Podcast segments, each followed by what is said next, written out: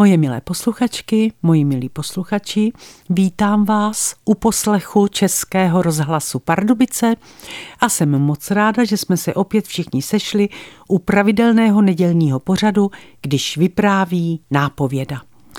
Dnešní vypravování vaší nápovědy se jmenuje Eva Avdolenská. Moje největší kamarádka z Kolínského divadla.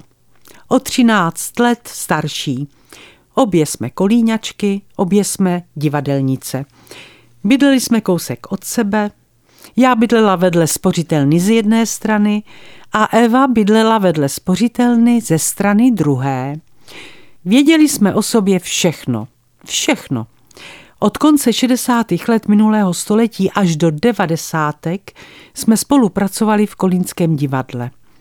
Po zrušení uměleckého souboru v roce 1992 jsme obě začali pracovat v Praze. Eva jako inspicientka u pražských muzikálů, já jako nápověda v činoherním klubu. V roce 1970, kdy naše celoživotní přátelství začalo, mi bylo 20 a Evě 33. Když se jelo na zájezd, seděli jsme vedle sebe a celou dobu si povídali. Ze zájezdu i z představení jsme chodili spolu. Byli jsme do sebe zapadávající. Vyprávěla mi o svém bohatém životě, já zase o svém, neméně bohatém. Bylo nám spolu prostě dobře. Vzpomínám si, jak jsme jednou v divadelním autobuse cestou na zájezd pořád něco mleli a mleli a když jsme přijeli před divadlo v Ústí nad Orlicí, řekl nám ředitel Radimecký, holky, vy jste celou cestu nezavřeli huby, o čem si to furt povídáte? Podívali jsme se na sebe a věděli jsme své. O čem? O chlapech přece. 13. září 1974 jsem se poprvé vdávala. Brala jsem si kulisáka z Kolínského divadla, a za svědka se měla svoji největší kamarádku z divadla, inspicientku Evu Avdolenskou. Dlouhé šaty se měla půjčené od herečky Lorny Vančurové, která v Kolínském divadle v té době hrála a které se za pár let narodila čtyřčata. Maminku Evy zavřeli v roce 1954 v květnu 1955 byla odsouzená na 10 let za vlasti zradu.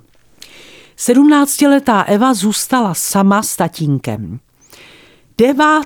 května 1960 vyhlásil prezident Antonín Novotný amnestii a maminka Evy se po šesti letech vrátila z vězení domů. Jenomže po dvou měsících si pro ní přišli a musela se vrátit zpátky, protože zjistili, že se na ní amnestie nevztahuje. Definitivně se vrátila domů v roce 1964. V 80. letech začal Evu balit krásný kluk, kolíňák, vysokoškolák, budoucí právník. Samozřejmě, že jsme spolu jeho vzplanutí probírali od A do Z. Tehdy bylo před dovolenou a Eva jela se synem Víťou do Jugoslávie. Milý budoucí právník z toho byl nešťastný, pořád vzdychal, ty mi tam zůstaneš, ty se mi nevrátíš. A Eva se smála, proč bych tam zůstávala pro boha. Když se z dovolené vrátila, tak za ní přišel, byl strašně vážný a že prý jí musí něco říct. A pak z něj vylezlo, že je u nich a že byl na ní nasazený. Eva žila naplno, pořád, každý den. Život doslova lokala, jako by se ho nemohla nabažit. S ničím si nedělala starosti. Byla jako obrovský kombajn, který se žene lánem obilí, aby bylo sklizeno dobře a rychle. Odešla 23. září 2023. Bylo jí 86 let.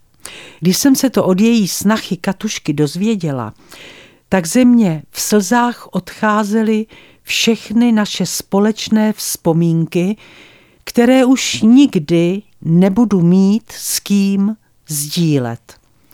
S Evou odešel kus mě. A až teď, když odešla, mě napadlo, že jí možná osud řekl, aby žila naplno.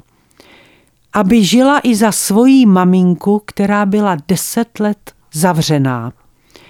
Vyber si v životě za ní všechno, řekl jí osud. Všechno, co mamince nebylo dopřáno. A Eva osud poslechla. Vybrala si všechno. Nezbylo nic. A to je pro dnešek všechno. Moje milé posluchačky, moji milí posluchači, přeju vám všem krásný listopad. Opatrujte se a nezapomeňte za týden v neděli zase poslouchat vaší nápovědu. Vše dobré vám přeje vaše Irena Fuchsová.